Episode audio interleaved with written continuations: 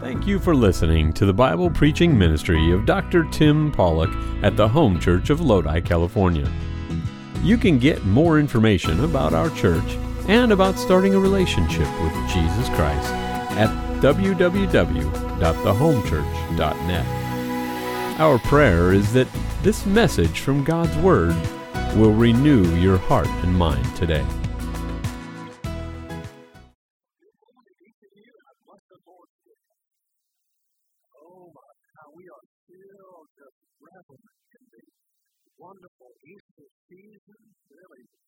Several weeks where we just saw just an overflowing, just mercy of God and the blessings of God. Wow. And the truth of the matter is, as we said last week, every Sunday is Easter Sunday. Really. It is a celebration of the glorious resurrection of our Lord and the fact that He finished our redemption. Of that phrase we just sang a few moments ago. Redeeming love. And thank you for joining our online family. We love you. I hear people all the time. That's very increasing. Great. People all over. So we invite you to stay tuned here and listen. You're going to love this message. Go there and get uh, food now. Stick around because you may miss the best part of the message especially those of you who are in your standing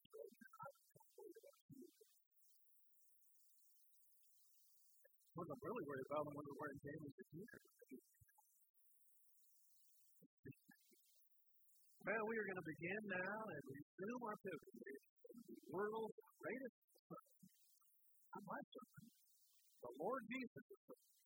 So, this great message known as the Sermon on the Mount because it was preached Galilean hillside there, looking at see Jesus preach the most amazing message.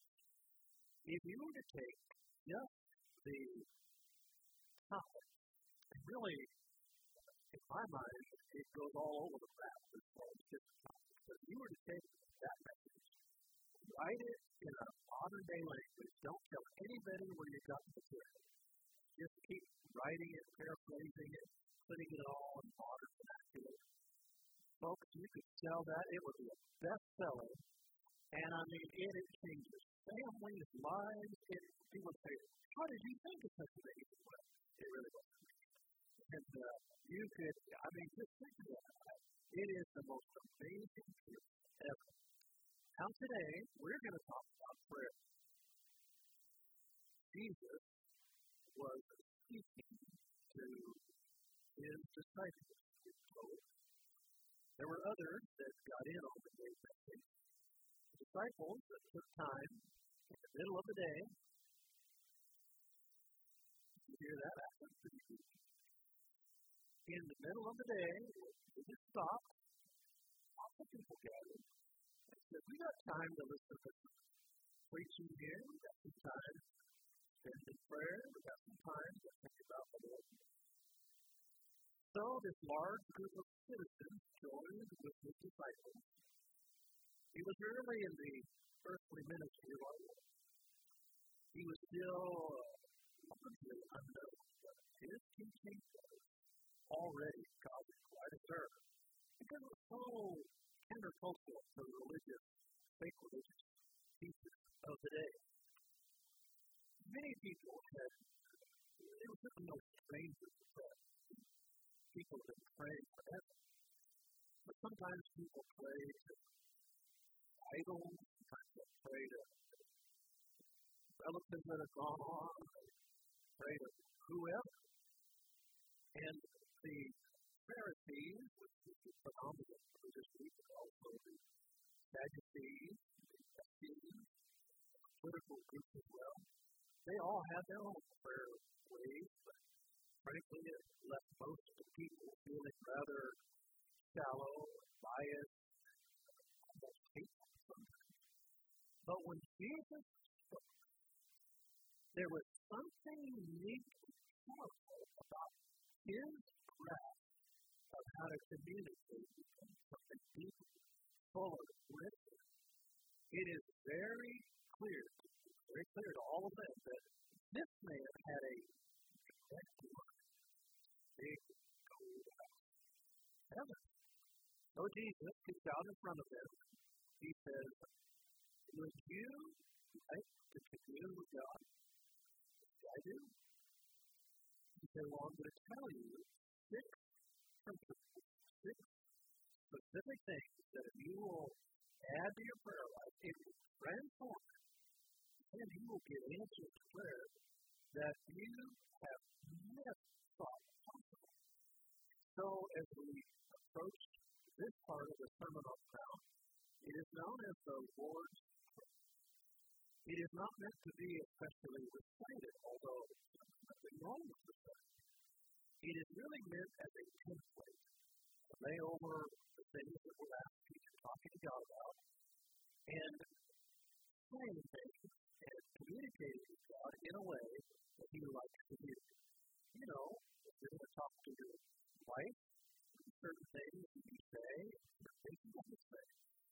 Value your life. And, uh, if you want to talk to your husband, he's feeding first, right? And then you talk to him.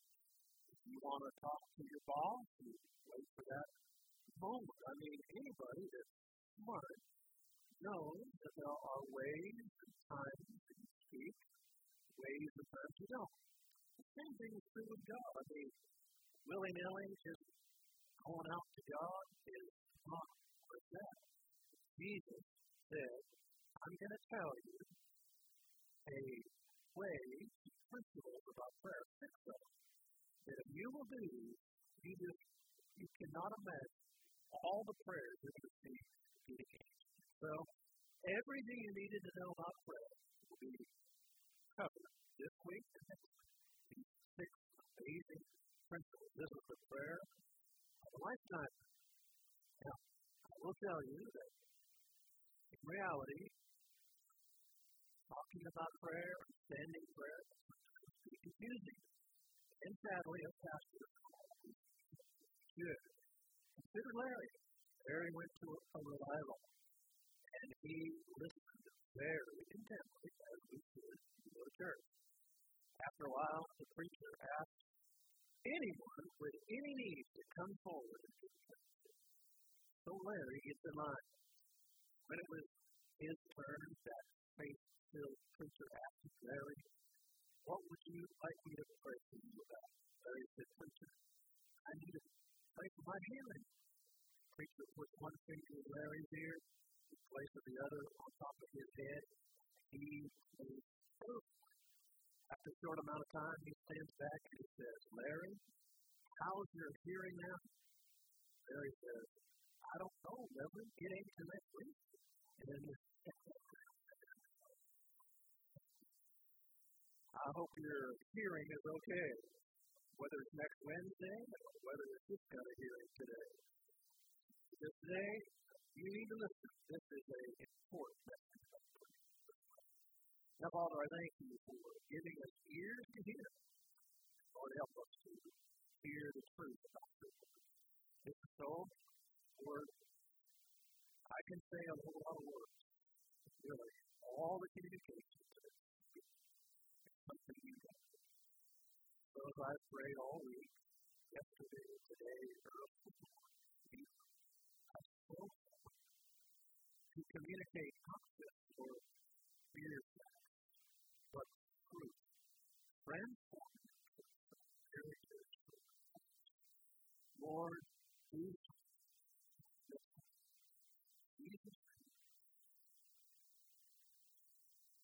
Now let's look deeper into this day called the Lord's Prayer. Now, in reality, accurate title would be the disciples' prayer, because a disciple, one who is a committed follower, that's who Jesus really was speaking. He was saying, if you want to be a real disciple of the Lord, here are some prayers that you need to do. We're going to read verses 9 to 13. We're going to do publicly. The Bible says that we are to read Scripture publicly. We're going to follow the Bible. Reading out of the King James Version. of simplicity accuracy. So Let's read verses 9 and 13 together. Let's read it uh, heart. Ready to begin. After this man, therefore, pray ye, our Father, which art in heaven, hallowed be thy name. Thy kingdom come. Thy will be done in earth as it is in heaven. Give us this day our daily bread, and forgive us our debts, as we forgive our debtors. Lead us not into temptation, but deliver us from evil. Thine is the kingdom, and the power, and the glory forever. Amen. Now Jesus gave these amazing commands, not so that we would hold some beads, and recite these words. Almost lighting candles, even reciting it. But what he's trying to tell us is the exact opposite of saying by memory or rote as a little thing. I want you to get the principle of these he's telling us. Because you notice in the very first phrase there verse 9, he didn't say, pray these words. He very specifically said, after this. This is the style. You know, sometimes at the end of our message, I will tell you about the sinner's prayer. And I will say it's not the exact word, it's the manner, it's the meat, it's what you're trying to get across to God. That's what Jesus is saying here. He is saying that you ought to pray like this. He's not trying to get them to have a replacement for their prayers, but a replica of it. Truth be told, very few of us have learned how to pray I think if any of us were to be honest, you could be a Christian for a year or two years, in some cases, decades. And you might admit the fact that, honestly, I don't really feel like I have this great grip on prayer. Morning, you are going to learn some things that prayer is the most powerful weapon that's ever been developed. We're so focused all these cannons and all these great weapons that help people focus. What we're doing here, what we do in that prayer closet is so powerful. I don't think we have understood the full impact of what prayer can do. Prayer is done God's way. It's the right way. It is begins with intercession about God. There are three principles to prayer. Here we see the first two verses, verses 9 and 10. We find the principle about God's name, God's kingdom, and God's will. Robert Law has said this prayer is a mighty, not forgetting man's will done in heaven, but getting God's will done on earth. We have no right to ask for anything that will dishonor his name, delay his kingdom, or disturb his will on earth. Now you may remember two weeks ago we talked about that little phrase, our Father. So we spent an entire message on the power of the paternity of God, knowing that He is our Heavenly Father changes everything. Because then prayer becomes really, in a sense, a family discussion. How is your relationship with your Father? We live in a worldwide family of believers. Of every walk of life, every color of skin, every language, you name it. God's people are everywhere. And so when our relationship with our Heavenly Father is good, it's a great beginning to this whole prayer. And then we begin with three requests of God about Him, praising Him, honoring Him. Then the second three requests are really about our own life. Because once we get our relationship with God settled, then like Abraham, we get a blessing so that we can be a blessing. And that's really what it's all about. My life is not just getting healthy, it's getting healthy so I can be a blessing. It's not just having joy, but having joy so I can be a blessing. It's not just having financial security just because, it's so that I can be a blessing. My life is about extending the kingdom of God. That begins with first focusing on the Lord. It's a pattern in Scripture. Put God first, then go to yourself second. That's what he said. Uh, sing a little song. Joy, Jesus, J, others, O, and you. That's the way to spell joy. You put up Jesus first, others second, self last. That's when the joy comes. The Ten Commandments is kind of like that. The first four commandments, duty towards God. The second six is the duty towards mankind. In fact, even Jesus referred to that later in this same chapter, chapter 6, look at verse 33. Matthew 6 33. Let's seek ye first the kingdom of God. So the first set of three are about God. We're going to seek God for His righteousness.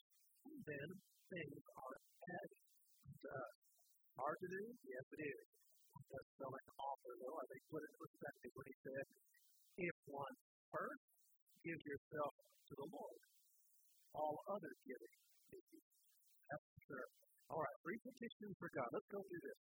It's a long truth here, so I hope we'll get it. Number one, for God's glory. We might say His after this man, therefore pray ye for Simon. Our Father which art in heaven, hallowed.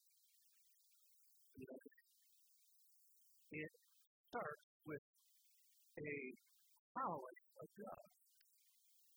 It is a it is a clear knock against any self-serving Everything from this point forward is for God's glory, 100%. Anything that God does in my life, I want God to get the glory. Now, notice the translators use the word hallowed. Interesting. They could have used the word holy because it's actually the same word. They could have used the word sanctified because it's really the same word. But for some reason, they chose the word hallowed. It's an interesting phrase. It's beautiful. It has a, a lovely shape to it. I think that's maybe why they used it. They said, look, when it comes to engaging with God, let's begin with this great sense of reverence and awe of who we're before. Yes, He is your Heavenly Father. That Hebrew word is Abba. He is your Abba or Daddy. But don't ever just take for granted who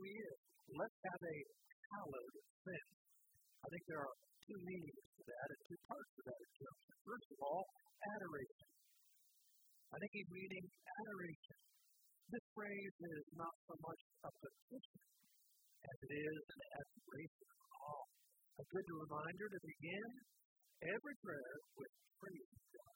Focusing on the greatness of God is our first directive. I think it includes a spirit of gratitude, but I think more importantly, I think it's a spirit of faith. Jesus, the Son of God, took time out for prayer. When you think about all the time we find see recorded in the life of Christ, it's amazing, really. He only had three years of public ministry, and yet spent much of it in private prayer. Folks, prayer is so vital to the successful Christian life. And Jesus always praised the Father before he gave a petition to the Father. Notice in Matthew chapter 11. In Matthew chapter 11, at the very heart of the life of Christ on earth, he was speaking to this group about the great gospel plan. He was speaking about the fact that he was the Messiah. He said John the Baptist is a man of God. He was going through all these things, and then all of a sudden, he stops for prayer. And so he, he's speaking, and then he stops and begins to pray. And in his prayer, he gives this, this wonderful sample. Look at verse 25. And at that time, Jesus answered and said, So he starts off his prayer. I thank thee, O Father. He gives us the same sense. He begins with God as his Father. Oh, aren't we glad that we have a Father to go to? But then he proclaims very quickly two things about God. He said, He is Lord. He is He is absolutely omnipotent and He is all knowing He is the Lord of heaven and earth. He's everywhere at once. Here in the quick phrase, he tells everybody how great the Lord is. Then he says, Because thou hast hid these things from the wise and the prudent, revealed them to the dead. How quickly and how carelessly, by contrast, we jump into oftentimes memorized phrases or personal needs, hastily spoken in the morning, then send goodbye to God for the rest of the day.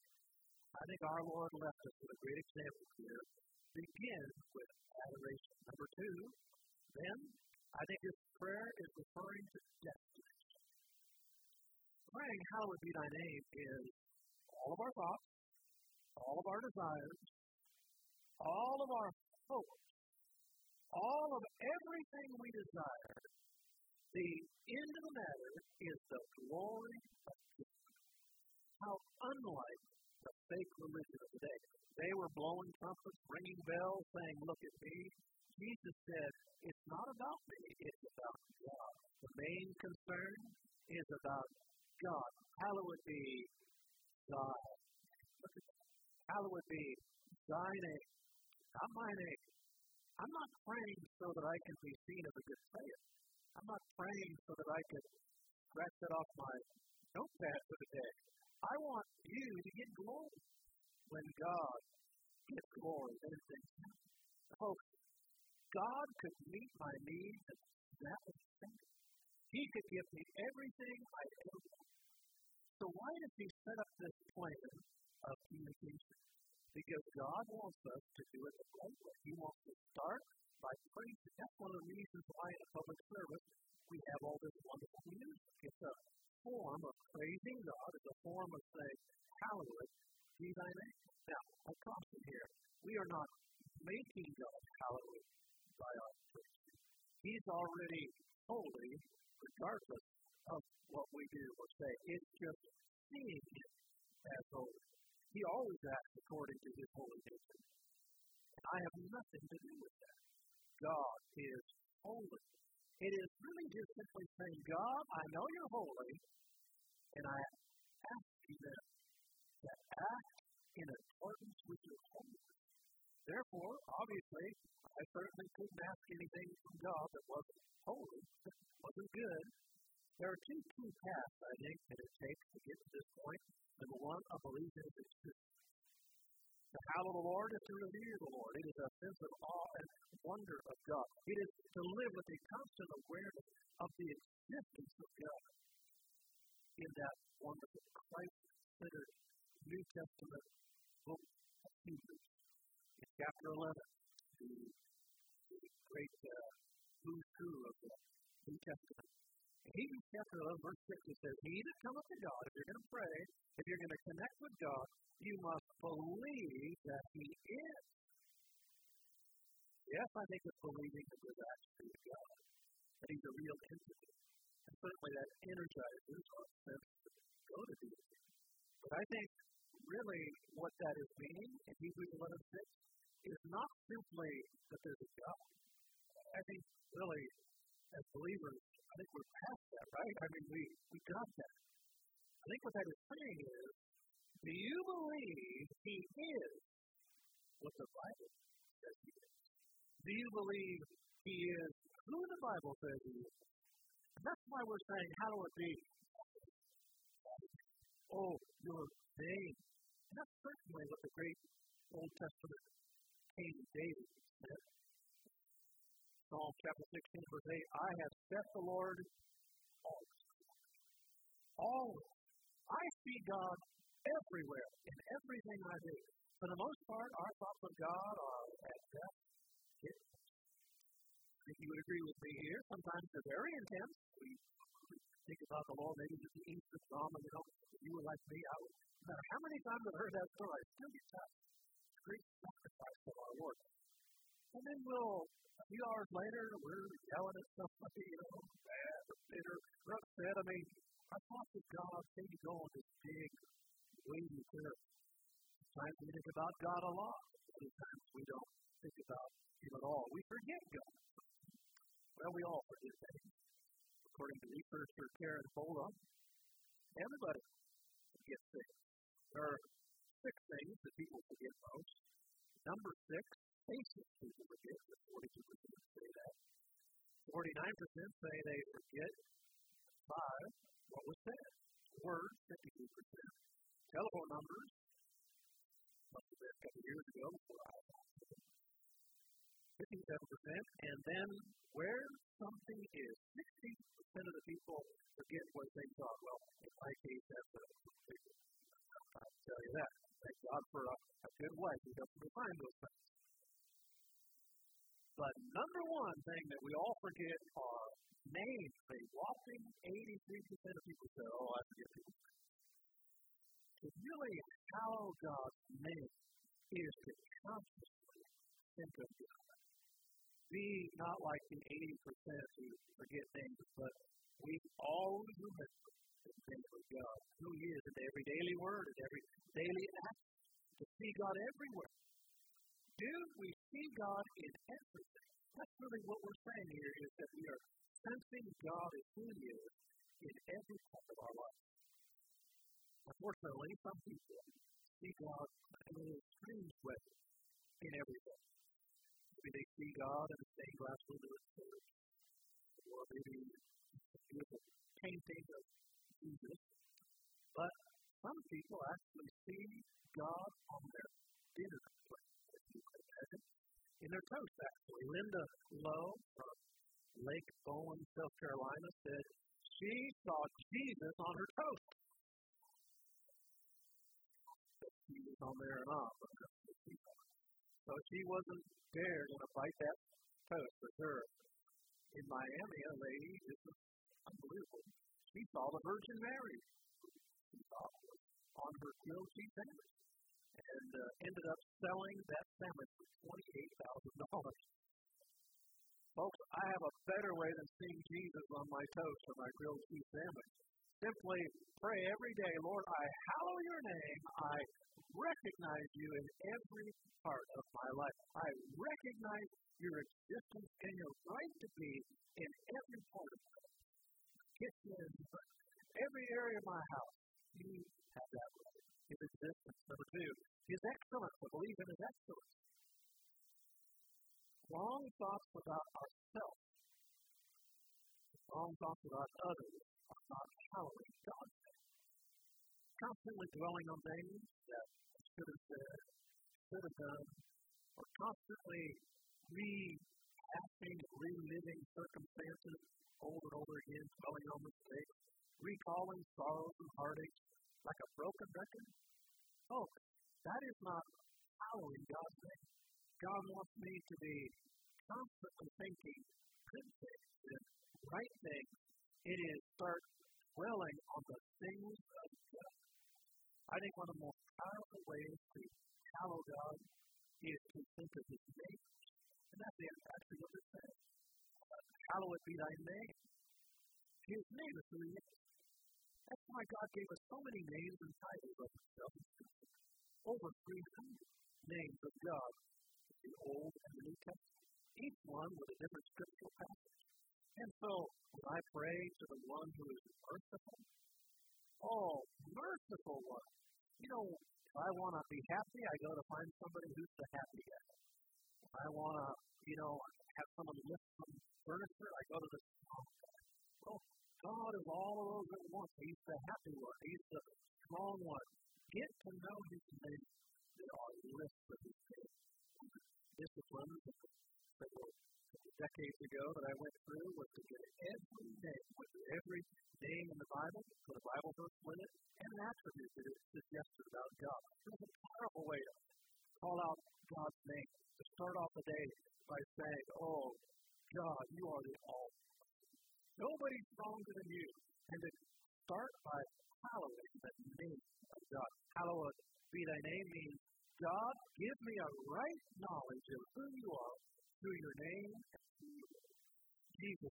in Prayer, John chapter 17, verse 3, desires it so much for us. And this is life eternal. This is this is eternity in your spirit. This is this is that wonderful life inside of your heart that they might know you, the only true God. folks how much better we need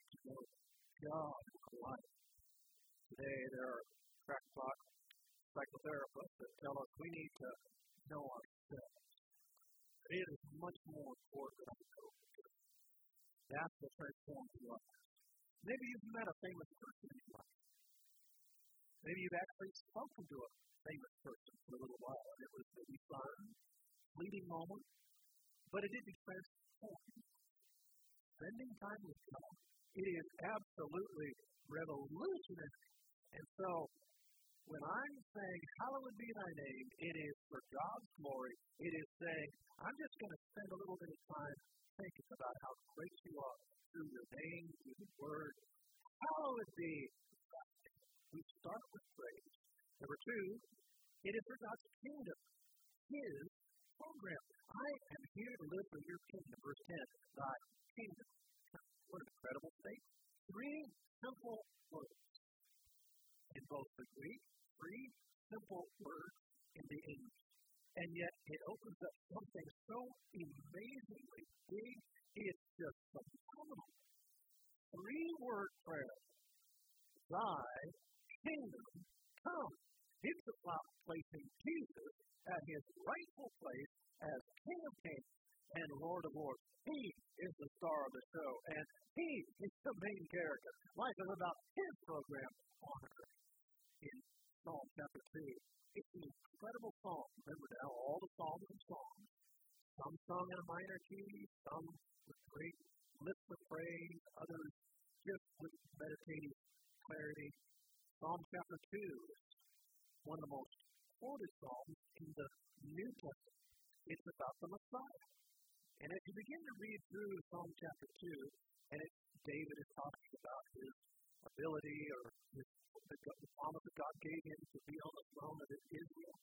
But as you begin to read the language, you're like, this is way bigger than David for sure.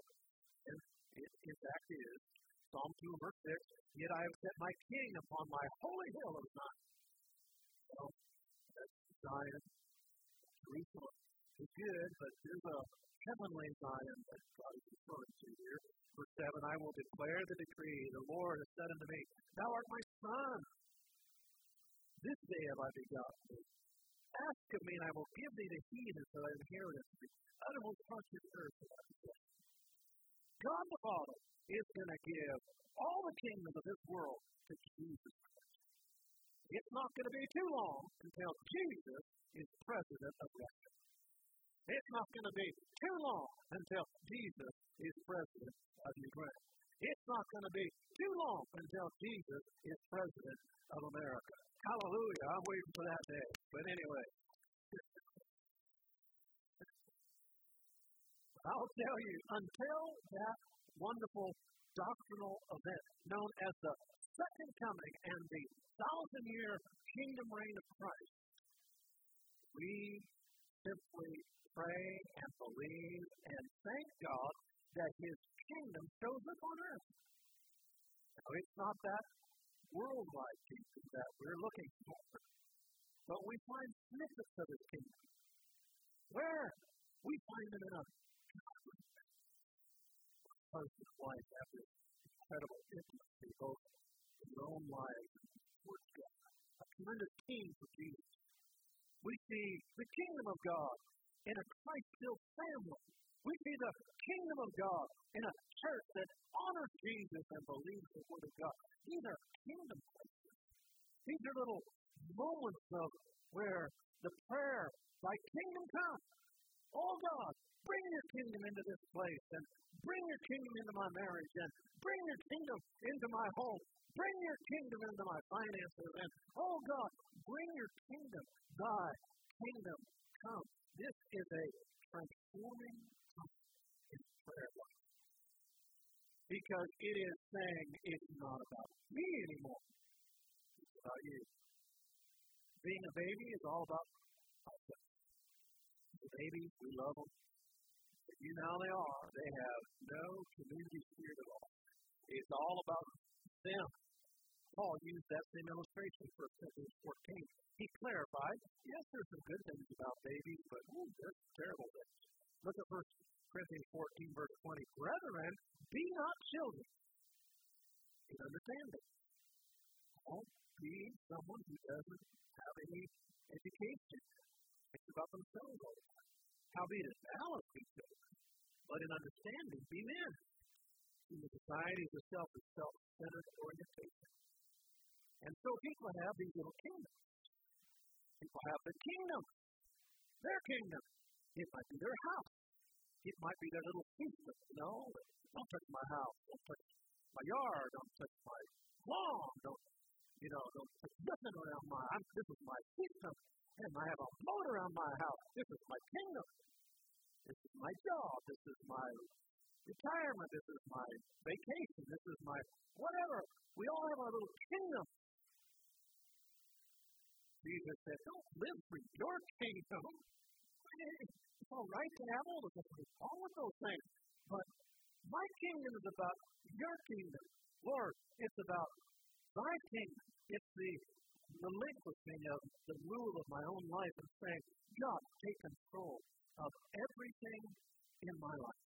It's no longer what I want to do on Sunday. It's what God wants me to do on Sunday. It's no longer what I want to do with my money. It's what God wants me to do with His money. No longer what I want to do with my plans in my life. It's what God. Friends, this morning, the American kingdom that we've so known for these years is changing. The American kingdom, the kingdom of this world are changing. The democracy, the Christian values is in trouble today. I've never seen it like this today. Blatant crime everywhere. There's not a neighborhood hardly that you can get away from.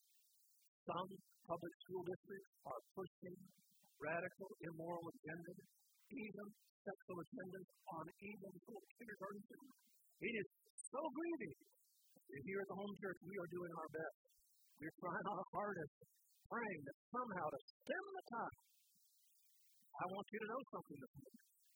In spite of all that's happened, the kingdoms of this world, the kingdoms of America, there is one kingdom that will never be touched, and that is the kingdom of Jesus Christ.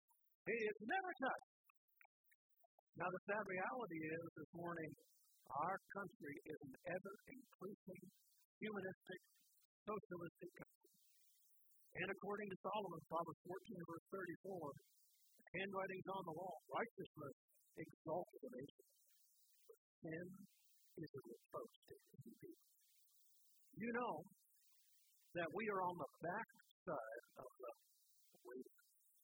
I will tell you, you can take my clothes, take my car, you can take my freedom to worship God in person, you can even take my freedom to breathe freely. But I announce to you loud and clear, they cannot and they will not ever take away my freedom to love my God.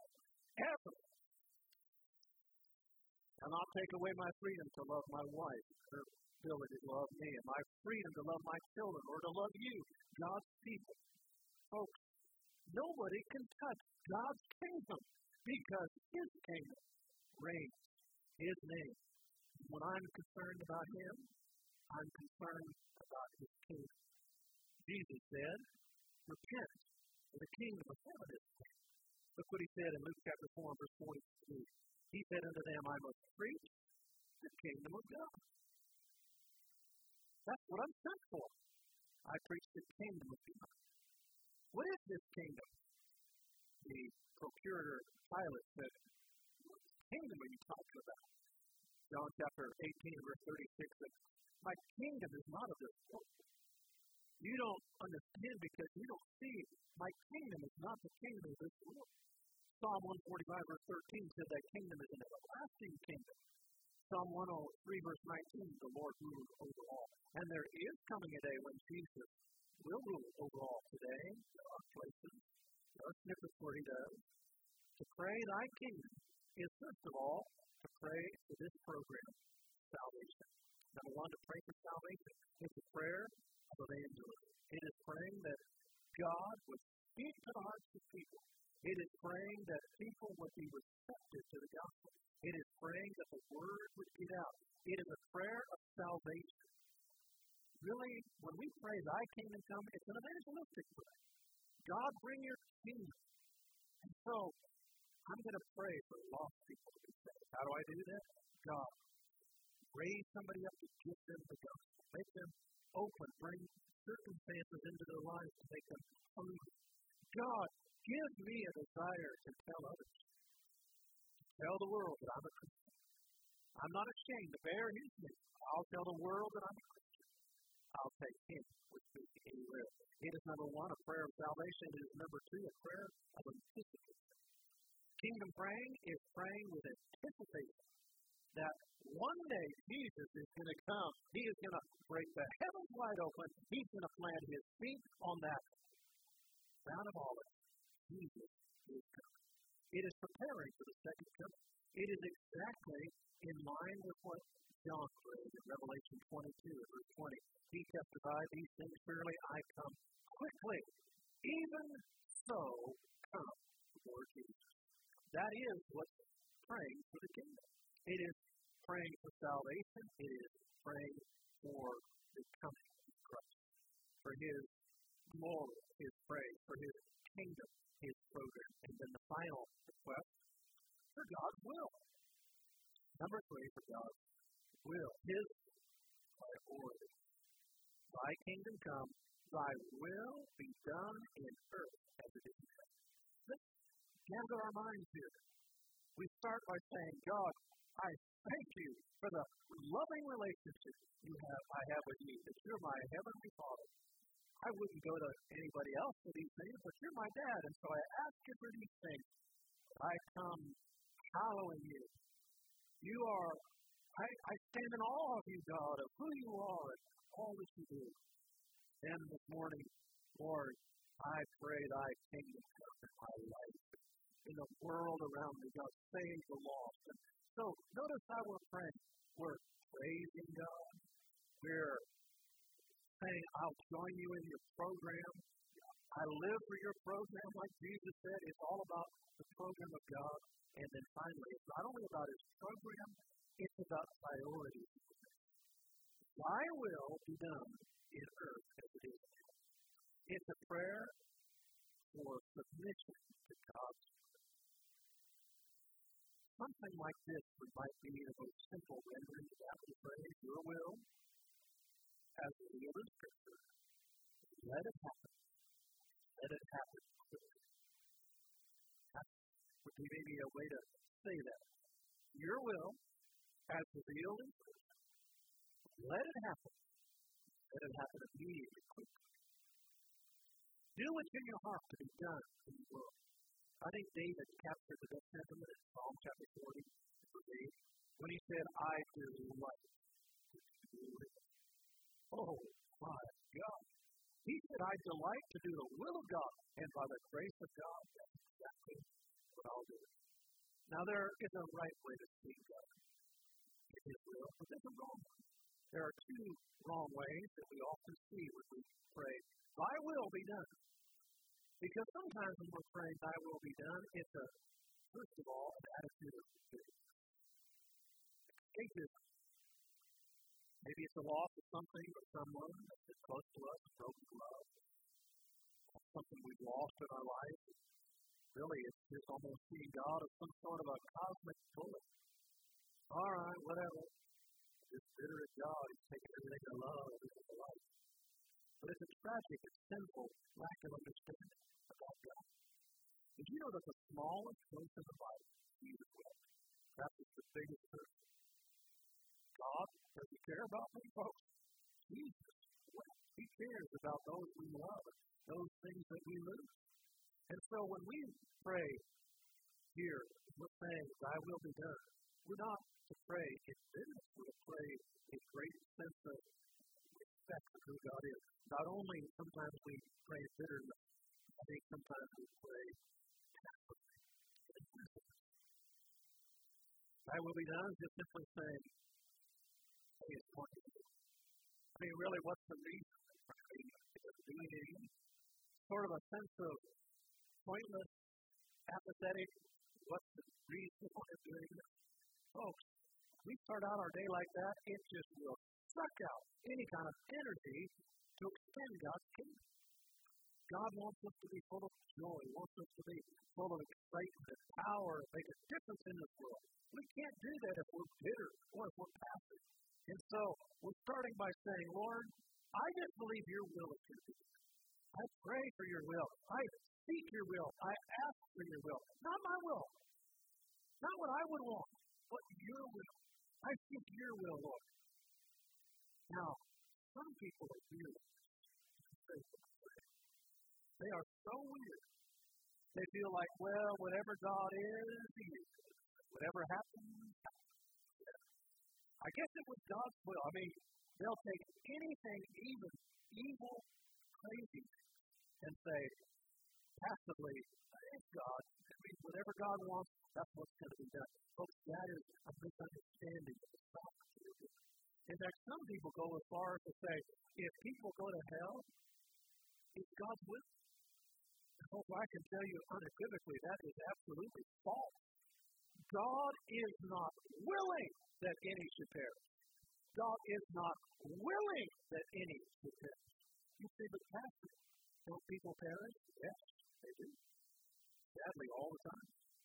You say, well, then God's will is not being done. No. God's will is done in heaven. It's not always done on earth. Because God allows something doesn't mean it's an expression of His will. It's just an expression of His nature that He allows people a free will. Folks, that's what we're talking about here is coming in line with God's will. It may not happen, or it may happen, but I don't have to give up praying for it because I know what is right. I know the right thing. I know the godly thing. I know the Bible thing. And so, with that in mind, I don't have to be passive in my praying. I can be bold in my praying. Leaving it with God, that's how it all gets out. That's God's will. That's God's, sometimes it's His permissive will. God is able to do all that He wants to do. I think one of the best examples of see that amazing parable in Luke chapter 18 about the dear widow that widow who had been so desperately wronged. She is an example every one of us who have been wronged by our own flesh, and we have been wronged by this world, and we have been wronged by the devil himself. And the judge, who represents all that is good, yet this judge even one of the good The story representing God she refused to accept that unjust situation. She persisted with great. She persisted that which is good and holy. She persisted praying the will of God. We are not to be passive. We are not to be bitter. We are not to be whatever. No, we are to keep. We are to know the will of God. That's why we read the Word read the Word, stay in church, listen and study the Word of God, so that we know the will of God. We can pray the will of God. Then when we pray, we don't have to accept evil. Well, I guess it was just God's will they break up. No! It is just God's will they die and go to hell. No! It's not God's will. It is God's will that righteousness is done. It is God's will that the Word of God be honored and glorified and be. That is what we're supposed to pray for. For 2,000 years, God's people have been praying for the kingdom of God. We have been praying to resist evil and for the will of God. We have been praying, oh God, hallowed be thy name. Thy kingdom come, thy will be. And it all begins by a right relationship with Father God. God, I know I've sinned. I accept you as my Lord and Savior. When we begin that relationship, we now have a heavenly Father. We can come with this new relationship.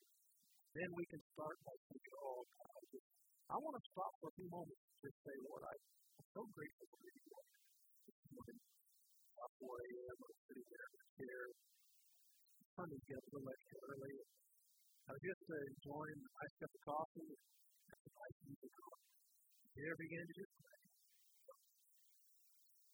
So the praise just who he was, but his name called out to him. You know, that is the way to begin your day. And then saying, Lord, thy kingdom Lord, I want to live for your kingdom today. Lord, it's not about what I want to do. God, I your kingdom. I was praying over Stockton, praying over Lodi, praying over San Joaquin County. I prayed for all my children. I prayed for many of you that are sitting here this morning. Some of you that I saw walk in, I said, Yes, Lord. Yeah. I prayed for them. Thank you, Lord, to have live life. A kingdom. I humbly bow to your will. I choose not to do anything that What if I do? I pray you'll me. I want to. Folks, that kind of that kind of concept prayer will absolutely Lord, you We hope you enjoyed listening to the preaching and teaching from God's Word today. You can get more information about our church and about starting a relationship with Jesus Christ at www.thehomechurch.net. From all of us here at the Home Church in Lodi, California, thank you for joining us.